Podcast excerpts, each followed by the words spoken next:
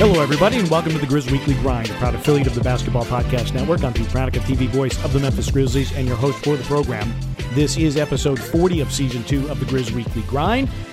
We are at the midway point of this best-of-7 playoff series between the Grizzlies and the Minnesota Timberwolves. Series is tied at 2-2, and the teams will meet on Tuesday night at FedEx Forum at 6:30 in the pivotal Game 5 before returning to Minnesota for Game 6 on Friday night. It'll be a solo edition of the Grizz Weekly Grind today. No friend of the program just got back from Minneapolis, and rather than try to schedule something, you're just going to be stuck with me for the next 20 or so minutes. We'll do That Was the Week That Was, and then an extended version of Petey's Points. That's what we have on the docket for today. But first, we tell you the Grizz Weekly Grind is being brought to you by the Hoop City Basketball Club. Since 2005, their mission has been to assist young student-athletes in grades 1 through 12 in developing a strong work ethic with discipline, responsibility, and accountability. Hoop City's helped young men be great on the court and in the community. Their alumni include major college and NBA players. If you'd like more information on how to become part of this great sports and character-building club, log on to HoopCityBC.com. You can also follow them on Twitter at HoopCityBC. As they say, it's in our blood. It's who we are in Hoop City. Go to the website. Check out all the latest events on their website to know when the competitions are coming up and how your young person can get involved in those. So this first round best of seven is tied at 2 games apiece, and let's get into That Was the Week That Was. Well, Game 3 was one for the books. The Grizzlies were down 18 after one quarter, and managed to climb their way back into it with a big second quarter. And then the 37-12 fourth quarter was really remarkable. Big fourth quarter from Brandon Clark, had 12 of his 20 in the fourth quarter, and the biggest thing for me was he made all 8 of his free throws. I think the wind-up to Game 3 was essentially, even though these are 2 of the youngest teams in the NBA, you had a Grizzlies team that had a little bit more playoff experience, having been through the play-in tournament 2 years in a row, and then actually getting into the postseason last year against the Utah Jazz. Grizzlies maintained their poise a little bit better than Minnesota did. Minnesota's been a team that, when you look at their defensive rating drops off a cliff in the second half. At least that was the case during the course of the regular season. Ja Morant gets the first postseason triple-double in Grizzlies franchise history. 16, 10, and 10. Did have 3 blocks, but on the flip side had 7 turnovers. This was a game that, the Grizzlies were in a situation where way too many turnovers. They lost 28 points off turnovers. Now, they were only minus 7 because they forced 17 for 21 points. The benefit here is that the Grizzlies shot 8 more free throws, made 2 more threes, and even though they did not shoot well, only 42% from the floor, they held Minnesota to 38%. And that was essentially how this game played out. And the Grizzlies, even without playing Steven Adams in the fourth quarter, Grizzlies had a dominant edge on the glass, and they got, this was remarkable, 17 second-chance points off of 5 offensive rebounds. That was, to me, that was as crazy a stat as anything that came out of that basketball game. Talked to Taylor Jenkins after the game, congratulated him, and of course asked the question, do you know how this happened? And he said, basically we're flying by the seat of our pants. And a lot of in-game adjustments.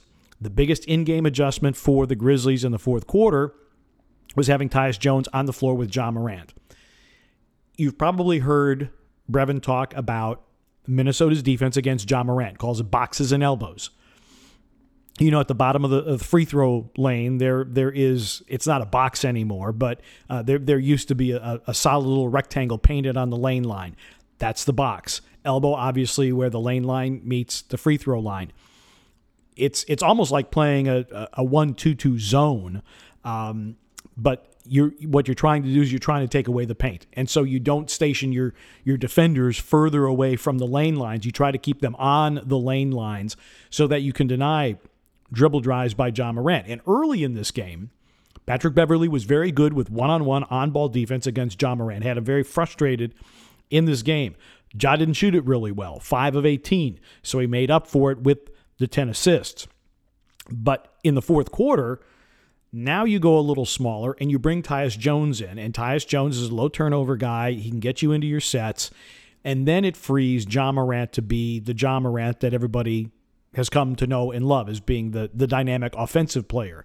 The bonus to this is that Tyus Jones came in and was lights out shooting threes, which he has done late in the season. And Tyus Jones playing in front of his family, his friends, his brother Trey was there, his mom was there, other family members were there. Of course, he's a native of Apple Valley, Minnesota, just outside of the Twin Cities. So he showed out really well. That was the key coaching move, I think, in Game 3 that got the Grizzlies the win. Now you go to Game 4 after the Grizzlies win Game 3, 104-95, coming from 26 down. And one fact that almost escapes your attention, the fact that the Grizzlies actually at one point in the fourth quarter led by 12 after trailing by as many as 26. And they were down 25 with about 3 minutes remaining in the third quarter. And it was just a remarkable comeback, obviously. Biggest comeback in Grizzlies playoff history. And so the question is, we turn the page to Game 4, was where would the two teams' psyches be? Would Minnesota fold on the verge or after that collapse? Would the Grizzlies play with greater confidence? Would they come out with a greater sense of urgency? How would this all play out? Well, the way that it turned out is Minnesota came out, again, with a great sense of urgency. These two teams were the top two scoring teams in the NBA during the regular season, and they were also 1 and 2 in first quarter scoring. Grizzlies averaging 30, Minnesota just a tick, I think, below 30. Grizzlies came out better in the first quarter of Game 4, but they still gave up 33 points, and they're down 5. Again, it was Minnesota getting off to an early start, Karl-Anthony Towns getting to the free throw line, hitting shots early, and at that point you thought this may be a long night for the Grizzlies. Minnesota goes up 15. This game, and I know that Taylor Jenkins in his postgame press conference, and we'll get to more on that later in Petey's points, I know he said, look, we have to play better. When you look at the numbers, statistically, Grizzlies shot 49% from the floor, 47% from three, had 31 assists. Normally, those numbers will win you a basketball game. So, offensively, the Grizzlies have been doing okay. Defensively, that's where the issue is, because Minnesota shoots 50% from three. They make 18 threes. They're +3 in threes. Yes, we all know about the free throw disparity, 40-25. And Minnesota, they were +15 in attempts, and they were +12 in makes. Neither team shot free throws particularly well, and Pat Beverley actually missing two left the door open for the Grizzlies. But to give you some contrast, Grizzlies shot 25 free throws as a team. Karl-Anthony Towns shot 17 all by himself. Playoff career high, 33 points for him in that game. McLaughlin was averaging in the regular season 3.8 points per game, shooting 32% from three. Well, in Game 4, a playoff career high 16, including 4 of 4 from three. He provided some bench pop for Minnesota, which by and large, with the exception of Beasley in Game 1, has been missing. In fact, Beasley was held scoreless in Game 4. Grizzlies getting good production from their bench. They needed to get it. They get another double-digit game, 15 and 5 boards from Brandon Clark. They get 13 from Tyus Jones. Those two guys kept the Grizzlies in this game and gave them an opportunity to win in the fourth quarter, because the starting front line for the Grizzlies outside of Dillon Brooks, Jaren Jackson Jr., 7. Xavier Tillman getting his third start of the season, finished with just 2. Big story for the Grizzlies in this game, Desmond Bane ties his career high with 34 points, sets a new personal best with 8 three-point makes, and breaks his own three-point make record in the postseason of 7 from Game 3 with 8 in Game 4. That's 15 threes for Desmond Bane in Games 3 and 4 combined. Grizzlies had a chance at this game. I know, and we'll talk on this in Petey's points about the officiating and the free throws and all that. Having said all that, even though the Grizzlies were very unhappy with the officiating, even though the game just had no flow and had no pace, the fact of the matter is they had a Tyus Jones 3, and they had opportunities to take the lead in this ball game, and they had an opportunity to end up winning it. It becomes a one-point game because Bane hits his A3 right at the horn after the Grizzlies went down 4 because Towns was making his free throws. You look at this series, and right now, yes, the Grizzlies and Timberwolves are 2-2. And you could look at this series a number of ways. You could say that the Timberwolves are a fourth-quarter collapse away from being up 3-1. And you could say that the Grizzlies are one game in which they won most statistical categories except the free throw line. They're that close to being 3-1 up in the series and a chance to close it out on Tuesday night. Bottom line is, it's a 2-2 series. It's anybody's series at this point. The Grizzlies, to my way of thinking, have not played their best basketball yet, but we'll get to that in Petey's points. So, in Game 3, Grizzlies with the 26-point comeback to win it. And then in Game 4 on Saturday night, Minnesota outlasting the Grizzlies 119-118. And so now we are all square at 2 games apiece as we go into Tuesday night's game between these two teams. And the Western Conference, a lot of good series. And even though Golden State got up 3-0 on Denver, Denver with a great win at home at Ball Arena on Sunday. So that series gets extended. Everything else is a 2-2 series in the West. A lot of stuff to get to in Petey's points. We'll do that in just a moment. But first, we tell you today's show is being brought to you by DraftKings Sportsbook. The NBA playoffs means next-level basketball, so get in on the first-round action with DraftKings Sportsbook. They're an official sports betting partner of the NBA. This week, new customers can bet $5 on any team to win and get $150 in free bets instantly. You win no matter what. All DraftKings Sportsbook customers can also bet during the first round with same-game parlays. Combine multiple bets from the same game for a bigger payout. Now, the more legs you add, of course, the more money that you can win. Plus, place a same-game parlay each day with 3 or more legs in the parlay and get up to $25 in free bets back if one leg doesn't hit. But again, 3 or more legs, up to $25 in free bets back if one of those legs does not hit. So, download the DraftKings Sportsbook app now. Use promo code TBPN. Bet $5 on any NBA team to win their game during the first round of the playoffs, and you'll get $150 in free bets instantly. That's promo code TBPN at DraftKings Sportsbook, an official sports betting partner of the NBA. Minimum age and eligibility restrictions apply. If you or someone you know has a gambling problem, crisis counseling and referral services can be accessed by calling 1-800-GAMBLER. That's 1-800-426-2537 in Illinois, Indiana, Michigan, New Jersey, Pennsylvania, West Virginia, or Wyoming. In Arizona, 1-800-NEXT-STEP. In Colorado or New Hampshire, call 1-800-522-4700. In Connecticut, the number is 888-789-7777 or visit cpg.org/chat. In Iowa, it's 1-800-BETS-OFF. In Louisiana, 1-877-770-STOP. In New York, 1-877-8-HOPE-NY, or you can also text HOPE-NY. In Oregon, visit opgr.org. In Tennessee, call or text the Tennessee Red Line. That's 1-800-889-9789. Or in Virginia, call 1-888-532-3500. You must be 21 or older, 18 or older in Wyoming. You must be physically present in Arizona, Colorado, Connecticut, Illinois, Indiana, Iowa, Louisiana, Michigan, New Jersey, New York, Pennsylvania, Tennessee, Virginia, West Virginia, and Wyoming only. Minimum $5 deposit is required. Eligibility restrictions apply. See DraftKings.com/sportsbook for details. All right. With that, let's get to some Petey's points as we head into Game 5 on Tuesday night at FedEx Forum.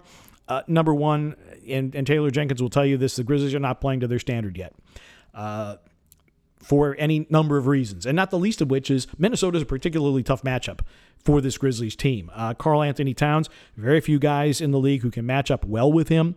Grizzlies have struggled with that matchup at times. They've struggled with the matchup with Anthony Edwards as well. These are 2 all-star caliber players, and they're playing good basketball. Karl-Anthony Towns was a non-factor in Game 3. Grizzlies won the game. Karl-Anthony Towns was a big factor in Game 4, and Minnesota wins the game. So that is going to be one of the matchups that the Grizzlies are going to have to at least get a push on, if not get a win in that sense.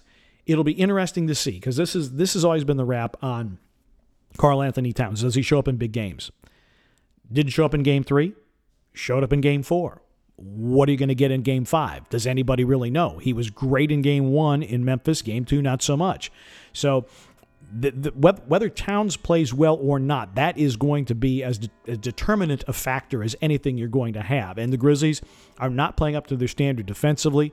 Minnesota is, shooting very well from the floor, and so the Grizzlies are going to have to button that down. Grizzlies also turning the ball over more than they would like. Now, the flip side of that is during the regular season, Minnesota led the NBA in forcing turnovers and scoring off your turnovers. So the Grizzlies, they're getting closer to their standard. And again, when I talked about Game 4 and you look at statistically, these are, the Grizzlies actually had the statistical advantage in Game 4 in virtually every area except the whole free throw situation. And when you look at the series numbers, Grizzlies still averaging 115 points per game. They're shooting 46%. They're shooting 36% from three, which for them is a pretty decent number. The issue here is that the Grizzlies are not converting at the free throw line. They're plus 13 in free throws made, plus 13 in free throws attempted for the series, but they're minus one in makes. Minnesota shooting 82% from the line, Grizzlies 73%. Playoff time, every possession matters, every shot matters, and so that's why making free throws is going to be huge. Grizzlies are better in assists, they're better in rebounding, big decided advantage for Minnesota in blocks. They're averaging almost 9 blocks a game. And meanwhile, the Grizzlies are forcing 18 turnovers a game. So they, the Grizzlies not quite to their standard yet. And I think part of that is because they do have very, very high standards. All right, Game 4. We got to talk about the officiating. And as I'm recording this, just got the message here that Taylor Jenkins has been fined $15,000 by the NBA for his public criticism of officiating after Game 4. I have to be honest with you, I thought that fine might have been bigger. His comments were very, very pointed, but $15,000 for Taylor Jenkins. No fine yet announced. Let me check my email one more time. Not seeing any fines for Dillon Brooks or for Ja Morant, who also supported their coach as Taylor Jenkins had the comments about the officiating. Okay. Number one, and I said this during the course of the telecast. It was repeated on Twitter. A lot of you agreed with it. I just don't like when officiating becomes a major story, and unfortunately became a major story. Game 2 in Memphis with, all the fouls in the first quarter, then the game kind of settled in. Referees adjusted, players adjusted, and we had a good game going forward. I thought Game 3, and I'm not just saying this because the Grizzlies won, I thought Game 3 was one of the best managed games of the series. And so credit to James Capers and Josh Tiven, two finals veterans who were on that game, and I thought they did a really good job with it. Taylor Jenkins was frustrated because a lot of fouls in the first quarter. Your starting front line basically has to sit now, and your rotations are thrown way out of whack. The core of what Taylor Jenkins was saying is that there was some definite inconsistency. And I think if you are going to look at Game 4, it was inconsistent. And one of the things that is problematic is when you hear the whistle blow and you're not sure what the call is going to be, because you haven't really figured out which way this is going to go. We had the situation where Zaire Williams takes a swipe down in the face. His eye is injured. He has to go to the bench. We're told that he may not return to the game. That was not looked at as a potential flagrant foul. All right. Contact to the head and neck area, potential for injury. 2 of the criteria for a flagrant foul. It was not even reviewed.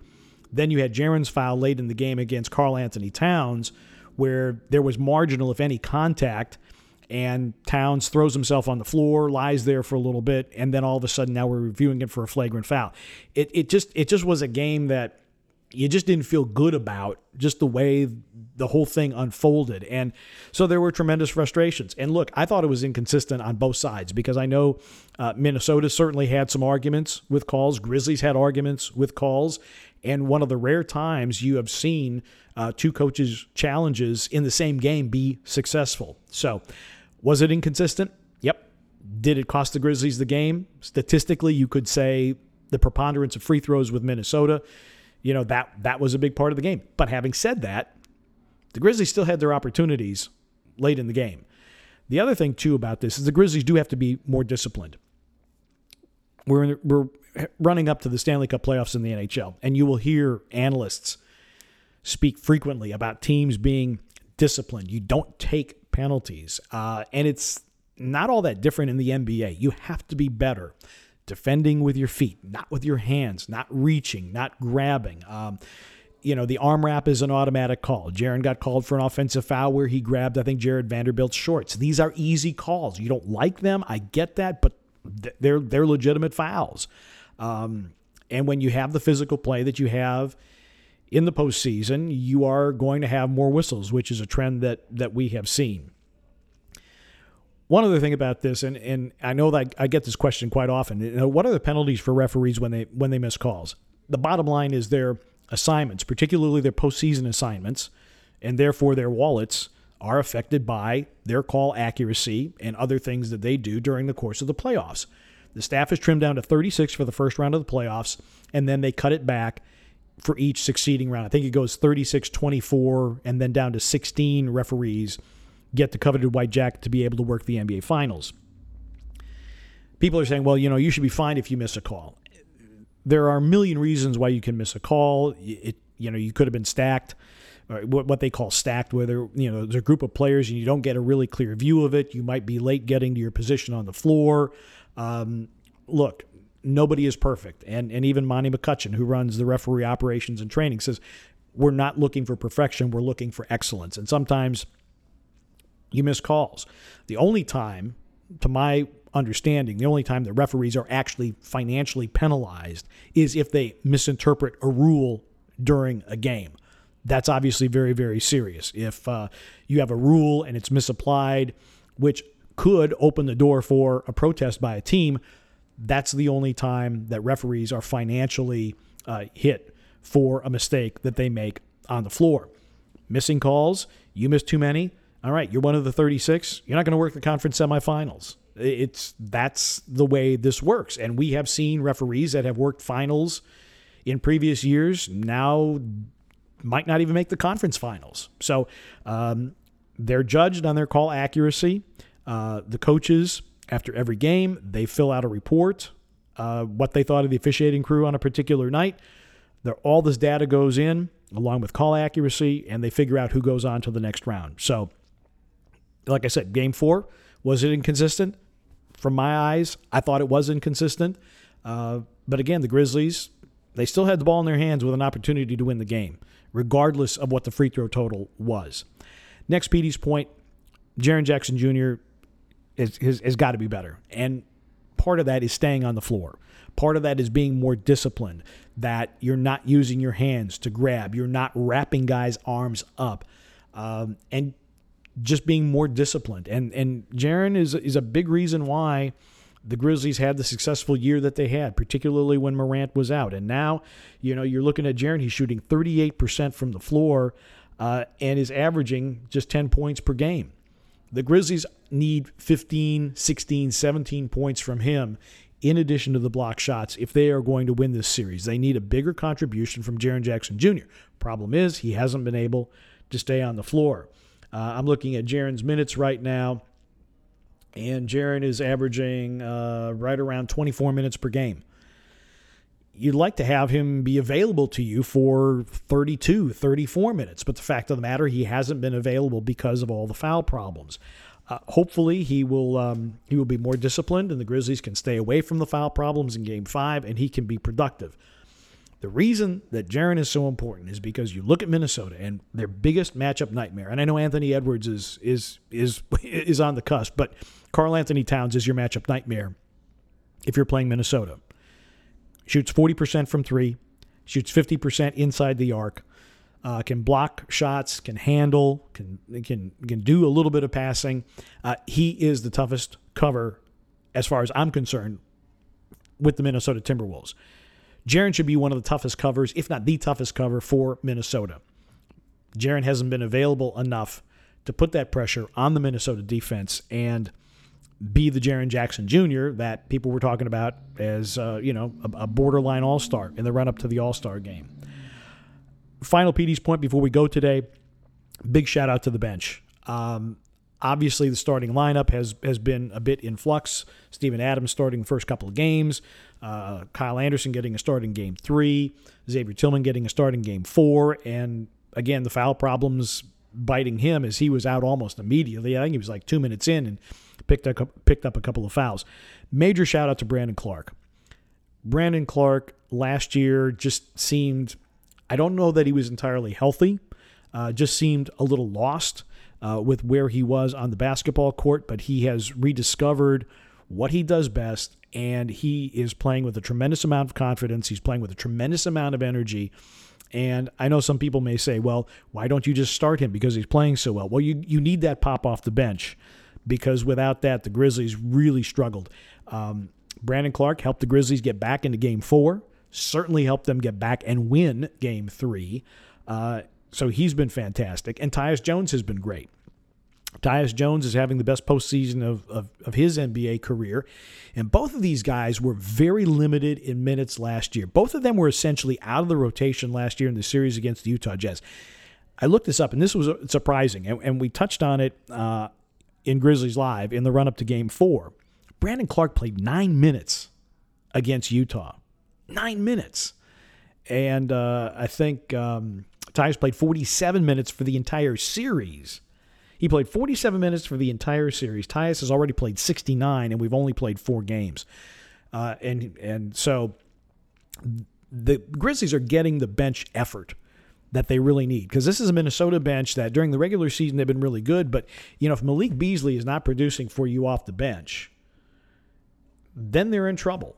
You know, Beasley right now is the 5th leading scorer at about 10 a game, and that's inflated because of Game 1 was held scoreless in Game 4.